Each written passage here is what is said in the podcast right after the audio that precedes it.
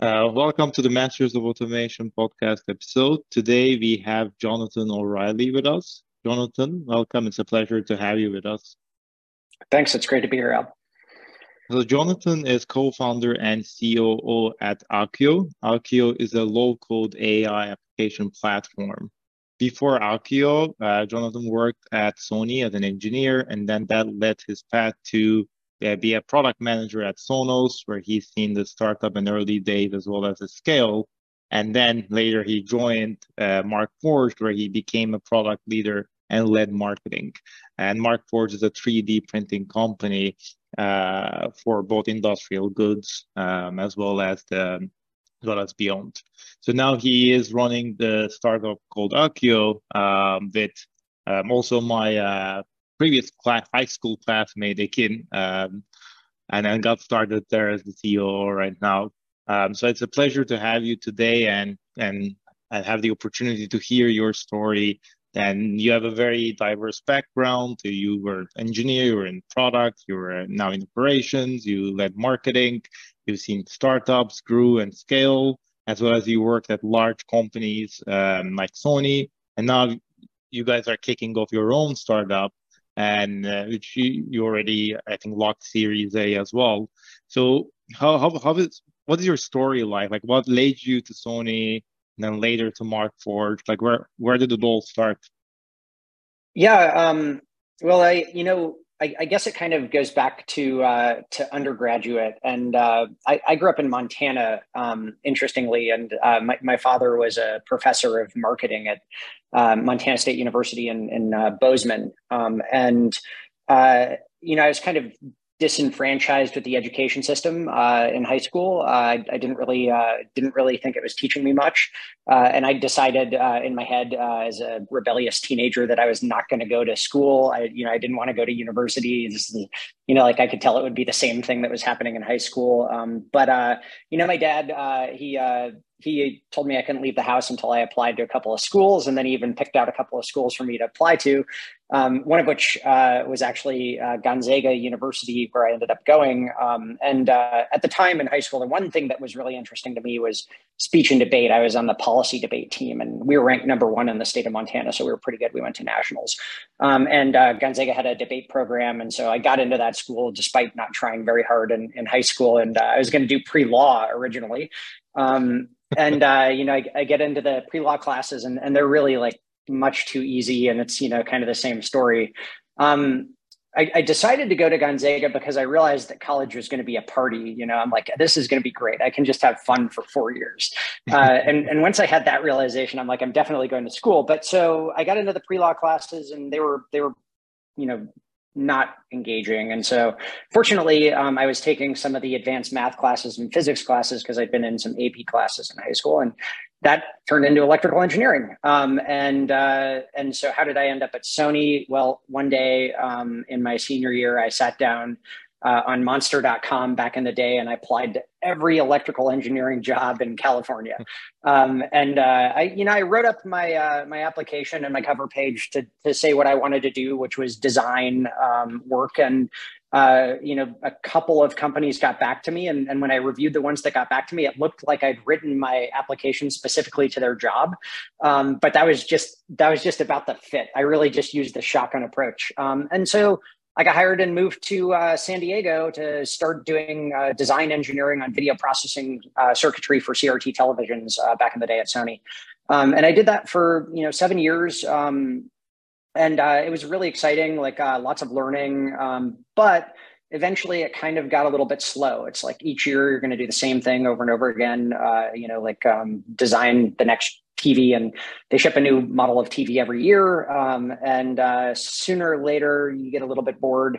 Um, but I'm working uh, at the time with a lot of product managers who are making the decisions about the features of the television. And I had a lot of questions about how those decisions were being made as an engineer. And, you know, I think this is a very, uh, very traditional engineer product manager like uh, interaction where, you know, product management asks for some feature and, and engineering is like, uh, that, that feature doesn't make sense for one reason or another. Um, and product management is like, do it anyways. And so, you know, as an engineer, you're like, okay, and you do it. And then, you know, later they like reverse, uh, you know, I, I have a good anecdote. Like uh, there, there was a time where they asked us to put in this extra audio processing chip Um, and it would push the bill of materials over the uh, the limit, uh, you know, that the bill of materials could be at by about three dollars. And we're like, if we put this chip in, the bill of materials is going to be three dollars over.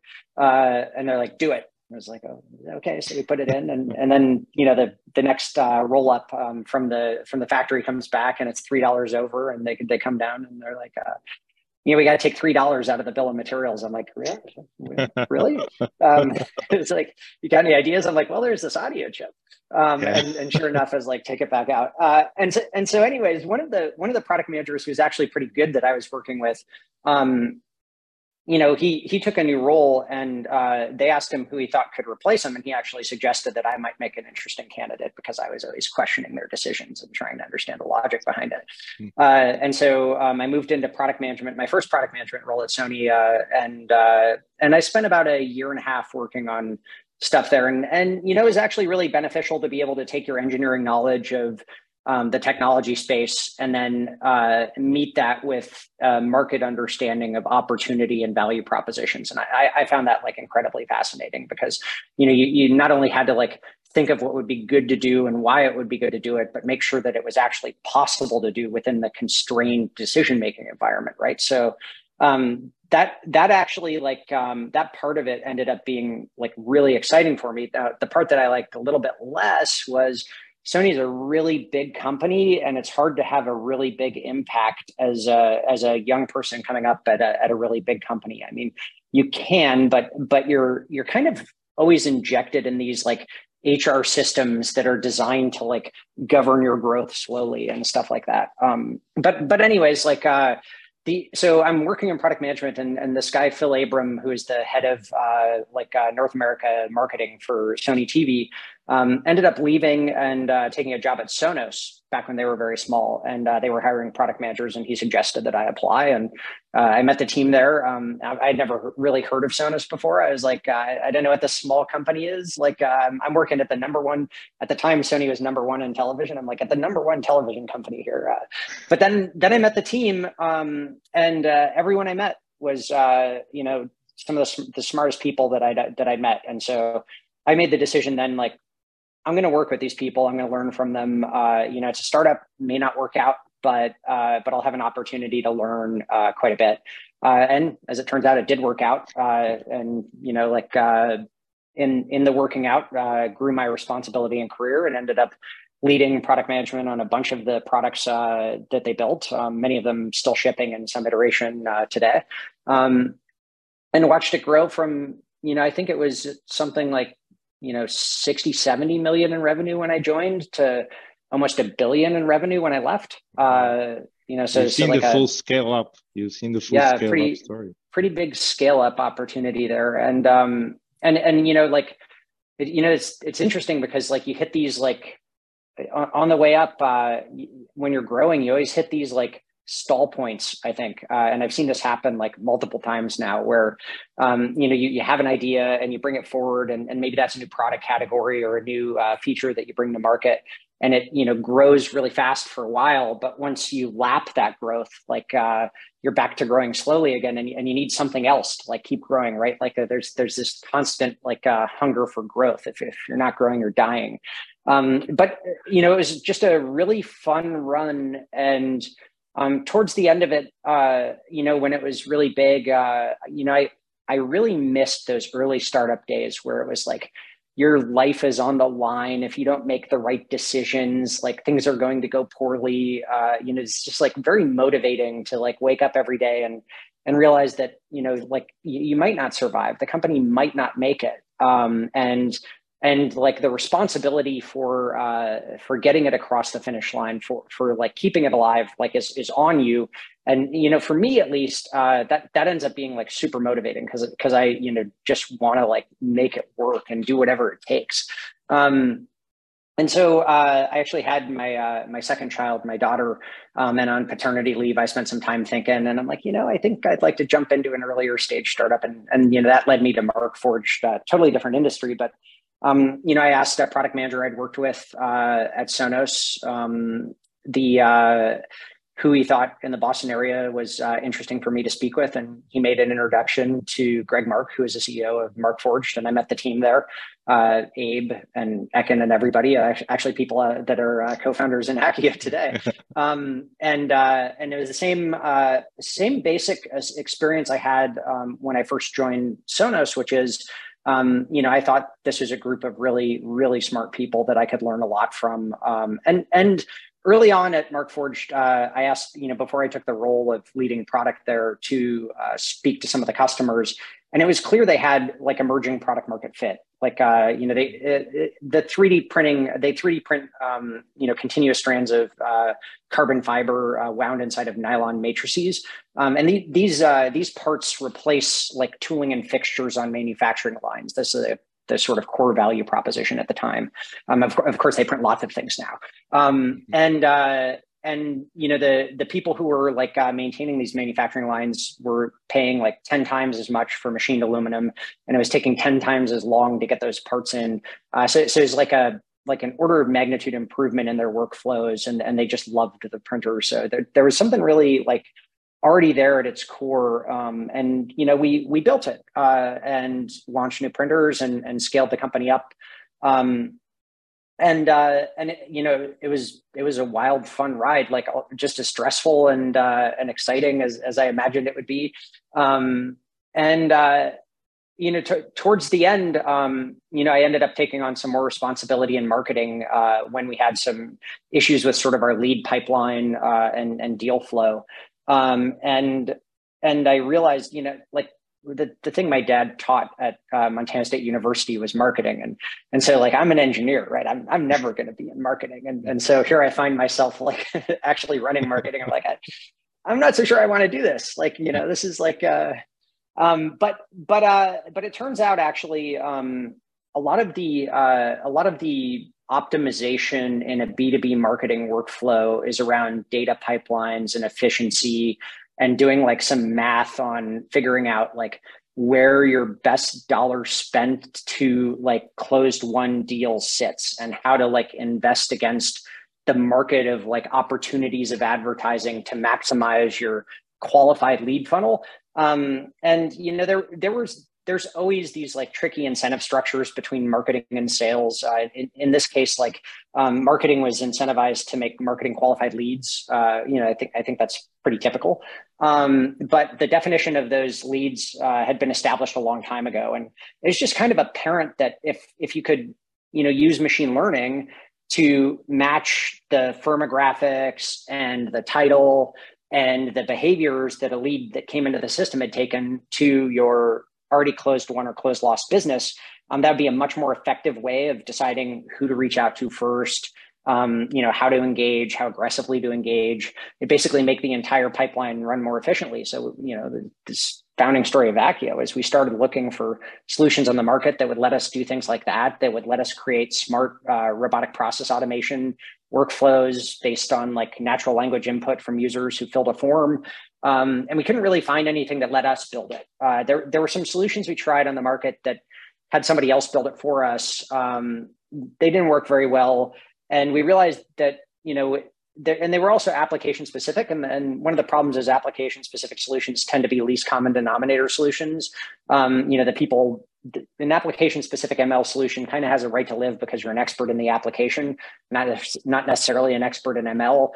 Um, and, and there's always this tension between the business group and, and the person delivering a machine learning model of understanding like what the objectives are and what the data actually says. And, you know, this, this even exists internal to companies. So um, that the spark of the idea there was, it would be really nice if there was a platform that allowed people to um, take, take an arbitrary data table um, for any application you might have uh, and, you know, model, model the outcome of interest, uh, understand the patterns that are driving that outcome, and then, you know, in a couple of clicks, use it for real-time decision-making. And, and that idea is the sort of core idea of Akkio. And, you know, of course, we've built lots of stuff since since that sort of original idea.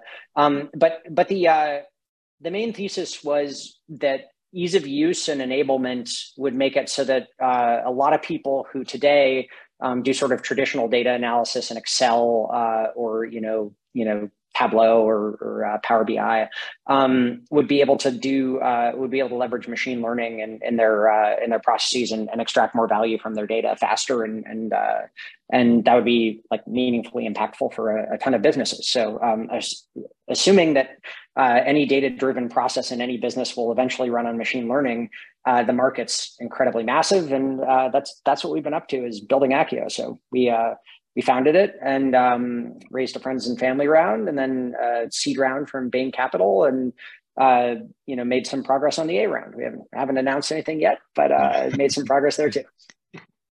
That's a very impressive story, and I think throughout your journey, you've seen how a company can not only scale but can maintain the the culture that it has. And I think over time, that is one of the Um, tough parts to maintain, right? Like as, as culture is really hard, um, particularly if you're scaling. I mean, if if you some of these some of the times in in in scaling, you double your headcount um, in in like one year. And if you think about that, like uh, half the people in the company um, came in from other cultures, and you know the other half the people there, maybe you know half of them have only been there for a year by the time this influx happens. Um, It's, it takes a lot of considered thought. Um, you know, I, I think the leadership of uh, Sonos did it quite well. We worked on it really hard at Markforged too. Um, you know, we it, and it it stretches from like onboarding and orientation to like setting examples and leading through examples, like uh, like every every time you can. Um, and uh, and we we spend a lot of time thinking about that at Akkio too. Uh, you know, making sure that we're building a the the right type of culture. Um, and and you know that. The things we focus on, for what it's worth, are, you know, really we want a culture of ownership. I, I think um, I think your most successful companies, and the the only way that you can really effectively scale, is if you can empower people to have agency. Um, you know, the, this this concept of of hiring agents, uh, I, I talk about uh, a lot, because um, you know. hiring someone who will just do what they're told uh, and, and execute um, and, and do that fast and efficiently, that that's good, um, but but it's not sufficient, right? Like uh, having someone who will think through the problem space, uh, take ownership, be able to make decisions, or come back and say, you know, this is how we should solve this problem, um, and and why, and defend that point of view. That that's that's what you're looking for, I think, and and. And sometimes like culture gets very political, and it gets very hierarchical, and you have like, uh, I can't, you know, talk to the person who's my manager's manager with an idea, because my manager would get upset that I, you know, skip leveled them or something, or went over their heads. Um, you know, like uh, I, I frequently say, um, if if I ever hear that happening with anyone reporting in my infrastructure, whoever was in the middle doesn't need to be there anymore. They can just go, right? Like, uh, um, because uh, because I think like um, the only way you get that agency is like uh, collective ownership, shared incentive stri- structure with stock, and then um, really really empowering people to to make decisions uh, and and take ownership. Um, but but again, like very difficult to do. And and it it actually gets harder in my experience when companies get bigger um, and growth slows down, uh, because then the stock component of the compensation becomes less impactful.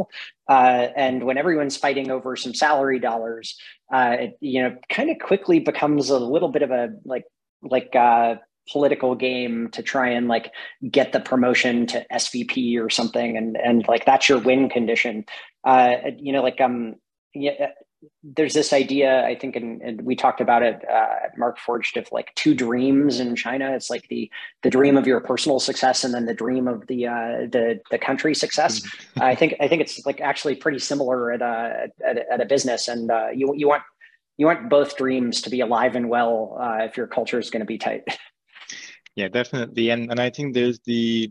The, the transparency and the visibility of the goals of the team and the company and the individual when they align well, and top of the the motivation that there will be more success later on if you continue to accomplish more, um, I think becomes a very sweet spot in those deals that um, which is very interesting, because I I think all, there there are a lot of companies who struggle to scale.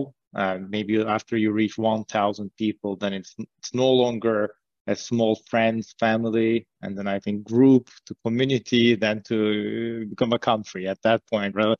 So like, you know, the, I think in my experience, the tipping point's been around three hundred people, uh, like like two hundred to three hundred people, somewhere in there it tips over. Um, you know, we'll, we'll see if we get that big at Akkio, um, which which uh, I hope we do. Um, we'll see how we how we can hold that off, uh, and uh, and still like um, hopefully have a, a culture of agency. Yeah, yeah. I'm I, I'm sure you guys will accomplish that. I think the the well, one of the interesting aspects of you've seen the how Sony was, how Sonos was, how Markforged was, and seeing both as an engineer's perspective, a product manager's perspective, as a marketer's perspective. Um, I think there are a lot of lessons learned um, for Akkio that maybe the company could have done better in the past, or maybe they could have strategized certain things better. So what, what are some things um, that that you learned over time that when you guys were starting Akkio, you all sat together and you're like, okay, this is the number, three things that we are doing for sure?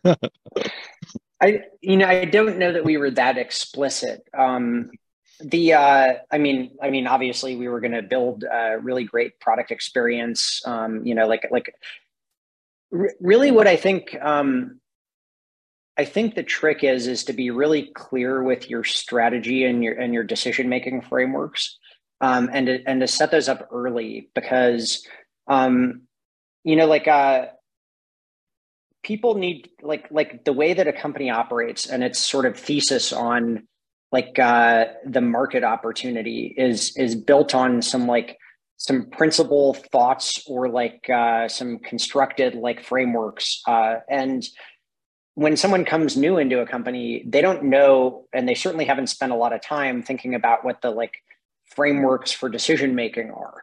Um, and, And so practically the only way to get everybody rowing in the same direction as things scale is to be really clear and explicit around, here is how we prioritize like the product roadmap, for example.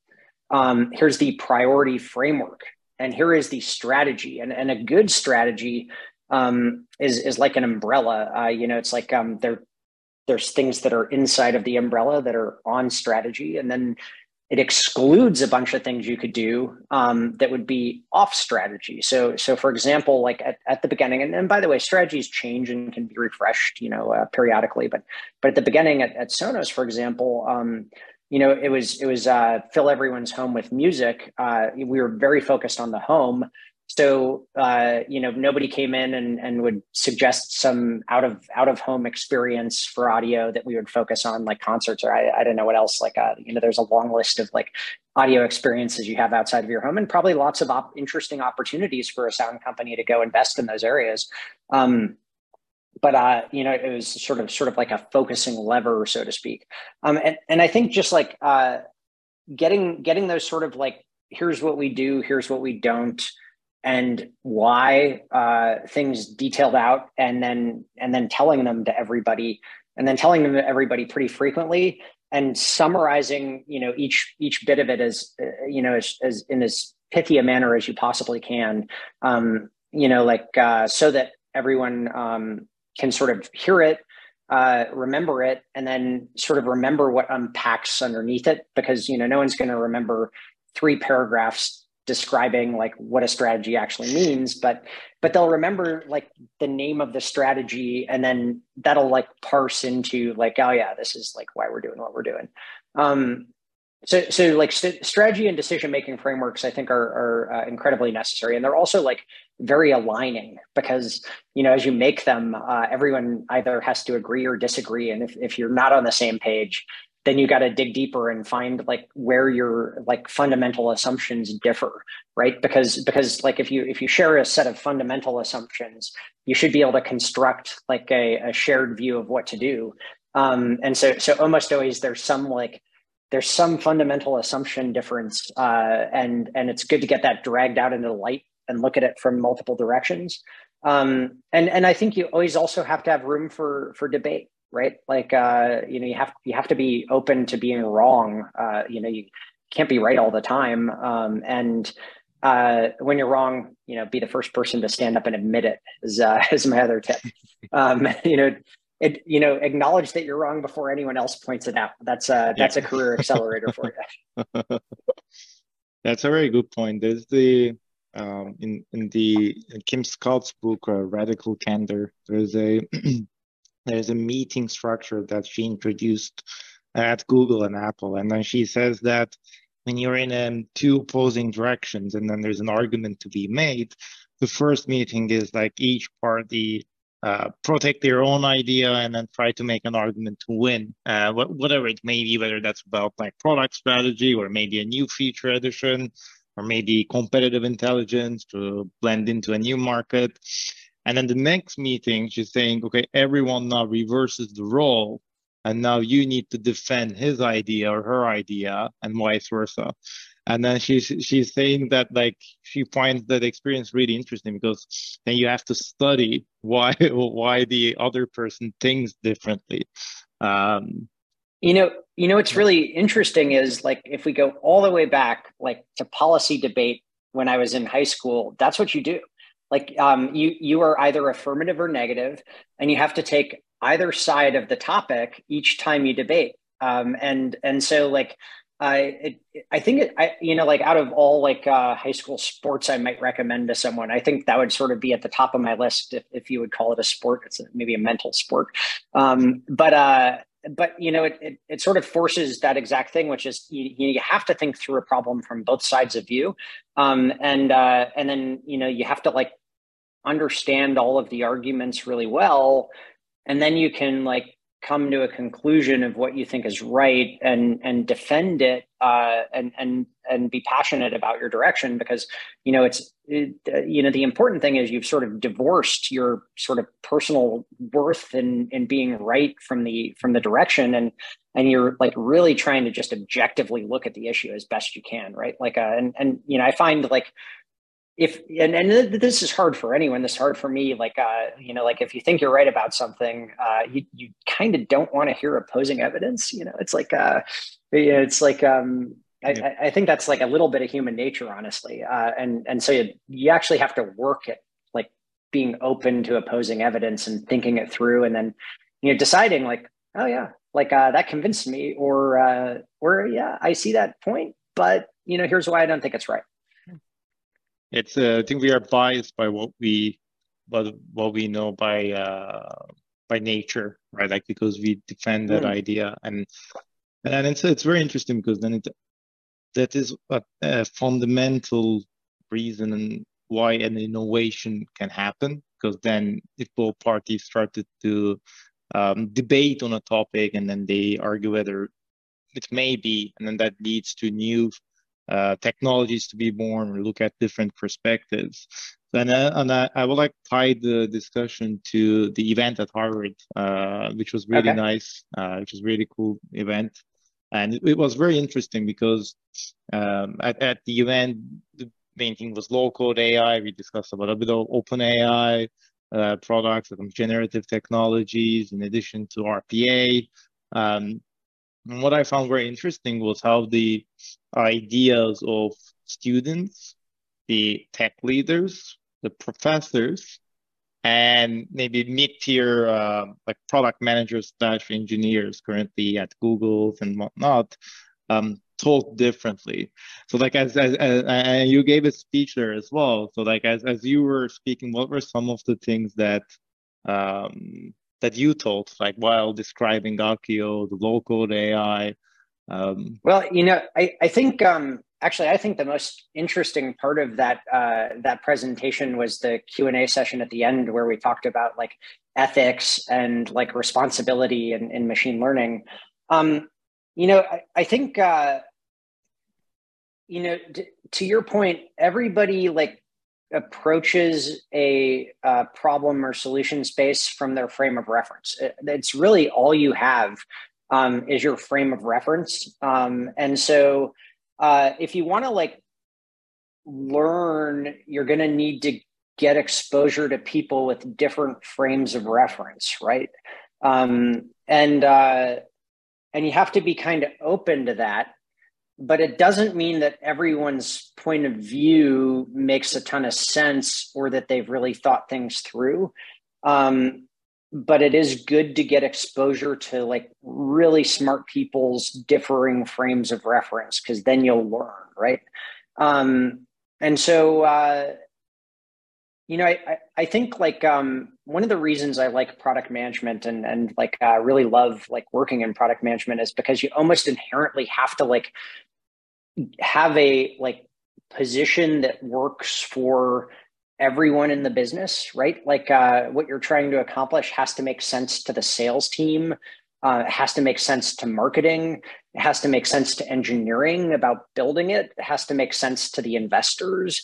Um, you know, like, like, you know, customer support has to believe that like, it's going to be a good experience, like, uh, and that, and that it's like a meaningful value add, uh, it, you know, like you have to like, you kind of have to work through all of those reference frames, uh, in order to like have a good position on what to do. Um, and, and I think like the difference between good and bad product management really boils down to your ability to really explain to everybody like why, right? Like, and, and not everyone's always going to agree with you. I mean, there, there's been, you know, this, uh, there, there's always like an engineer who thinks you're wrong. Uh, and like, like regardless, I could just guarantee that that's always going to be the case. There'll always be a really smart engineer who thinks you're a complete idiot. Um, and, uh, and the challenge is going to be, um, you know, explaining or convincing them, um, you know, like, uh, like to look at it from a slightly different reference frame than they're operating in. Um, and, uh, and, you know, being able to do that, uh, being able to like tell the story, um, and explain why, and, and, you know, it, it does help to have some technical background. So, you know, your asks are, um, anchored in reality of possible implementation. Uh, that's, that's kind of the trick to a good product manager. And, you know, like, uh, I've been on the other side as an engineer getting asked, you know, terrible dumb things uh, that don't make any sense. Some of them even implementable, but I just didn't believe the market. You know, like um, we can build this thing and it would take a lot of time and effort. I, I just really don't buy that this thing is going to sell. So it feels like I'm going to do a bunch of work for no reason. And that, you know, that as an engineer, you hate that, right? Um, and so, so like, you know, sometimes it's like, hey, look, like, here's a way we can approach this problem that makes it tractable, but sometimes it's like, here's why this market is set up for this product to really succeed and how it's going to work in the market. And, and, you know, a lot of times if you're doing something innovative, those types of things don't exist. It's, it's really kind of the fuzzy front end. You're, you're dealing with a progressively loading JPEG problem, right? And you kind of got to like say, you know, the picture is starting to resolve and it kind of looks like this. I think the, an interesting part to that is, The, especially in, in the field of low code, A I, M L, maybe automation, workflow management, there are different um, stakeholders, and each of the stakeholders need to hear the story from their own way, like the business, like you said, maybe cares more about time efficiency or improved customer experience, whereas the engineer cares more about like how they can rebuild on a machine learning algorithm easier and without going through all the tests or retraining for hours. And then similarly for the end user, them experiencing a better product that actually works and fun and, and functions.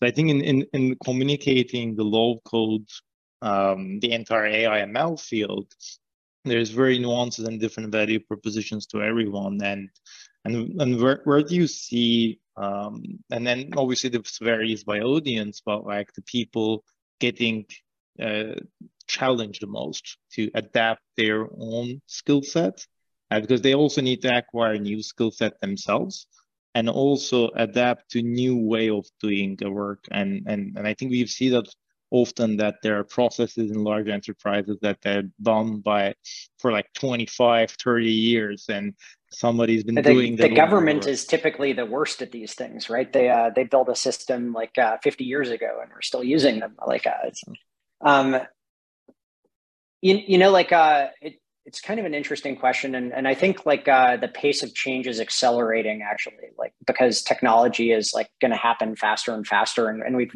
we've clearly hit this interesting inflection point in A I and machine learning right now, um, and. Uh, And the, you know, the way you used to do things is going to change, uh, like sort of for everybody in some capacity, um, you know, and that, that could be as, as, uh, as basic as trying to learn about a topic using the internet, uh, or as complex as like standing up an optimized workflow for your sales pipeline. Um, and, uh, you know, I, I think, um, I think a lot of people like, uh, get a little bit uncomfortable with change. Um, you know, uh, it's, it's sort of a, it's sort of a core reaction that, that even I have, like, uh, you know, like ch change can be, uh, you know, the only constant is change, but like change can be a little bit scary.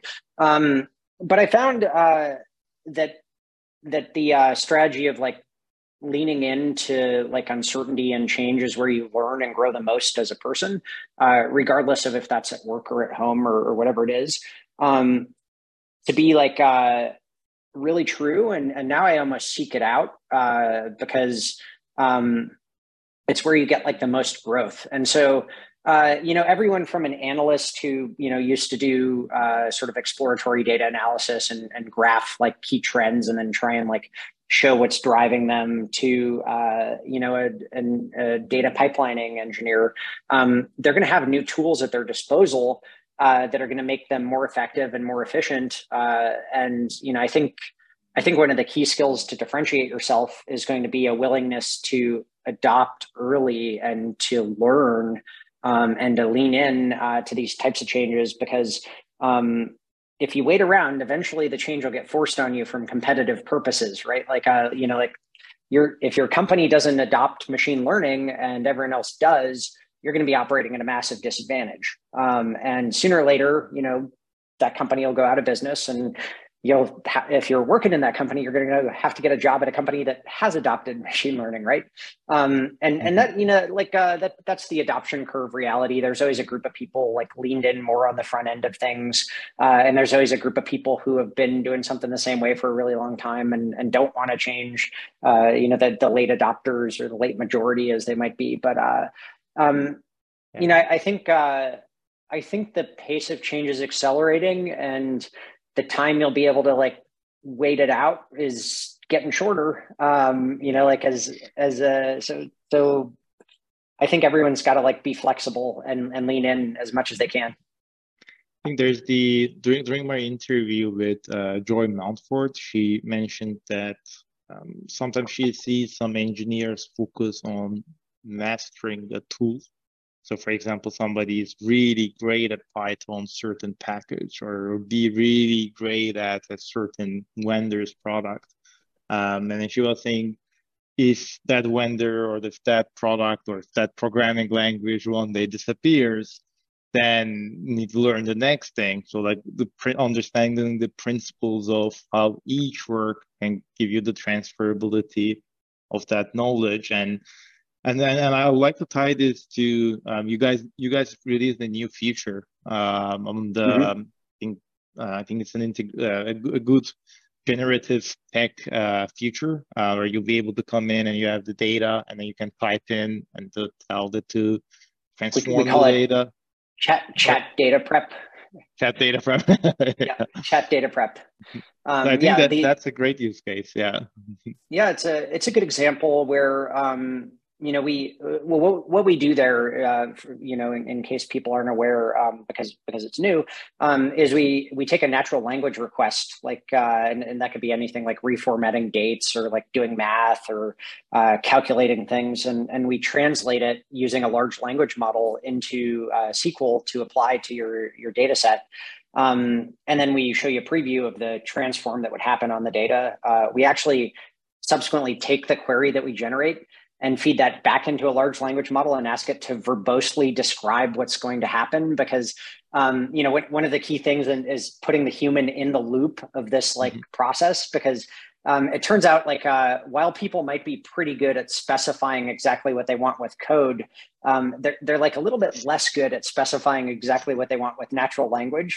Um, you know, so, so showing like the interpretation of the ask like helps them think through about the level of specificity that they need to have um, or the corner cases. It, it, it's funny because it's like the classic product manager engineering interaction, right, laid bare in a user interface. Uh, you know, like I ask for a feature and the engineers come back and they're like, you didn't think about these three corner cases. What do we do here? And then I yeah. go, oh, I gotta, I gotta specify what we do there. Um, same, same thing. Um, but, but yeah, like, uh, you know, one, one of the interesting things about, you know, low or no code um, or using natural language to instruct a computer is these are all like just layers of abstraction to machine code, right? Like even even like Python, uh, like compiles into machine code to run on run on the computer. So um, this is just another layer of abstraction, and, and with it comes some complexity around specificity of uh, like event handling or, or edge case uh, concerns. Um, but also with it comes the ability for a lot more people to use a, a mechanism they already use every day, you know, language, to uh, start to instruct systems to do what they want. Um, and and I, that'll be incredibly powerful, right? That, that'll change like everything because more people can do it with less barrier to entry. Um, you know, it, it just, uh, it saves, saves like massive amounts of time and effort for the people doing it the old way. Um, but a bunch of new people who couldn't figure out how to do some, I mean, I, I can't tell you, even, even myself sometimes in Excel, I, I find myself Googling how to do like VLOOKUPs and, and, you know, like how to make a VLOOKUP properly yeah. work. It's like, it gets fairly painful sometimes, like, to be honest. Uh, and, you know, it's just a lot easier to just ask for it, you know? Yeah. And I think like um, even things like Stack Overflow for, I think a lot, a lot, a lot of the Q and A's happen where be able to take it. And, and I think then like the learning curve of, um, and I'll pick this randomly, but like somebody who's extremely proficient in S Q L, right? Like, or extremely proficient in the subcategories of S Q L, then need to develop an understanding of how to communicate with the interface that is in, inputting the natural language, maybe in this case, chatbot, um, to in, in a, such a right way so that it can generate the S Q L uh, query at the back.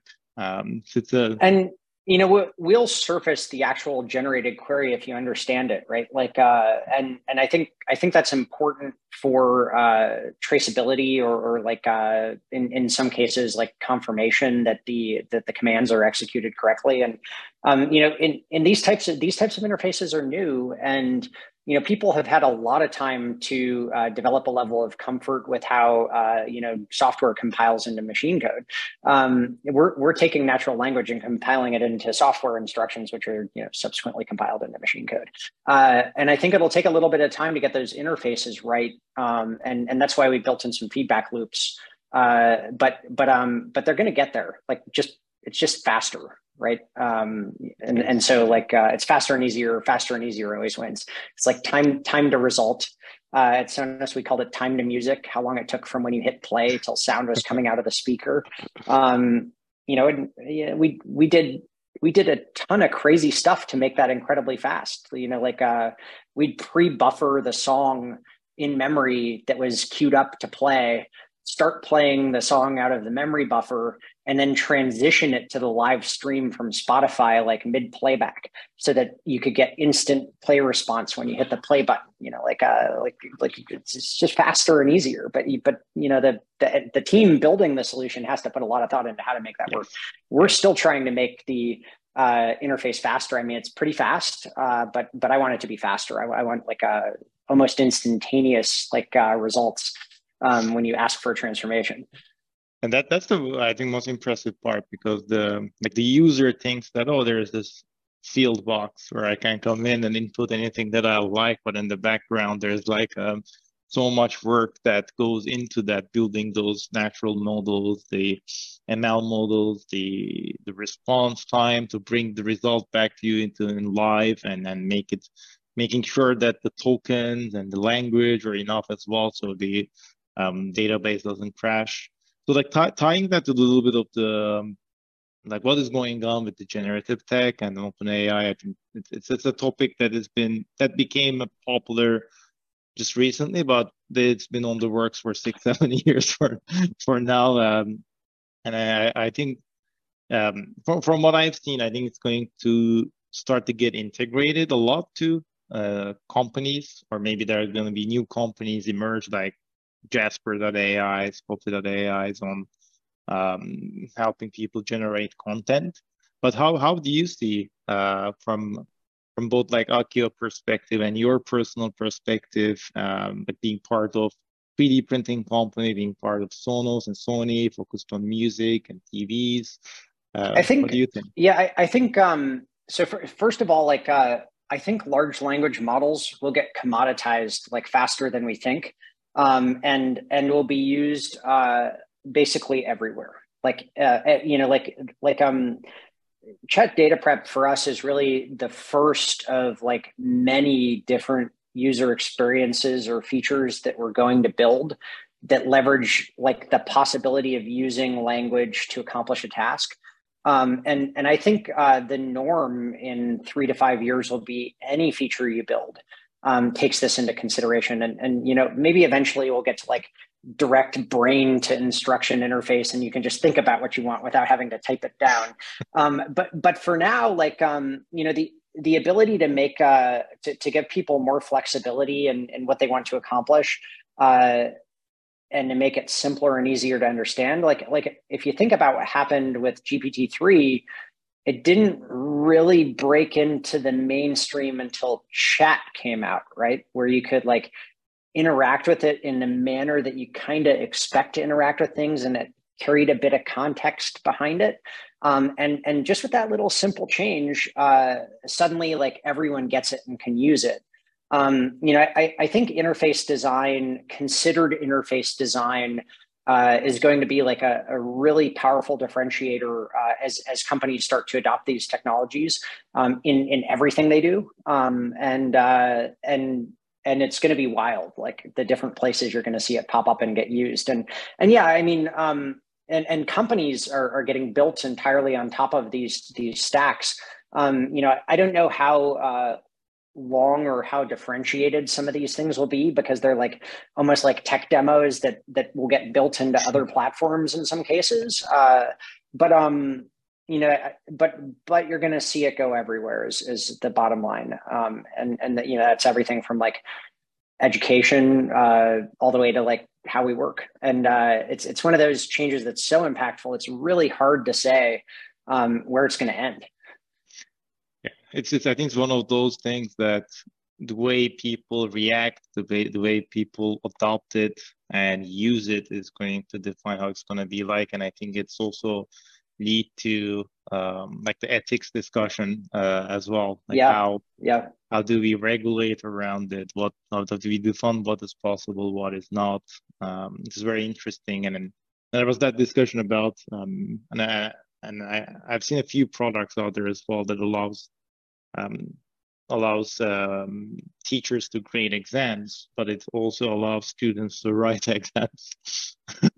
So it's a, it's, it's an interesting area. Um, yeah, I mean, if you're a professor today, uh, you're you're rethinking your approach to essays, right? Um, because uh, how do you how do you know if it was uh, actually written by the student or not? Uh, and and I, I think it's probably uh, if if the student puts very little effort into using a, a language generator to do it, then you could probably tell. But, um, you know, I think there's probably a lot of students who put a little bit more effort into it, which is still a lot less effort than writing an essay. Uh, and, uh, and it, it turns out pretty good.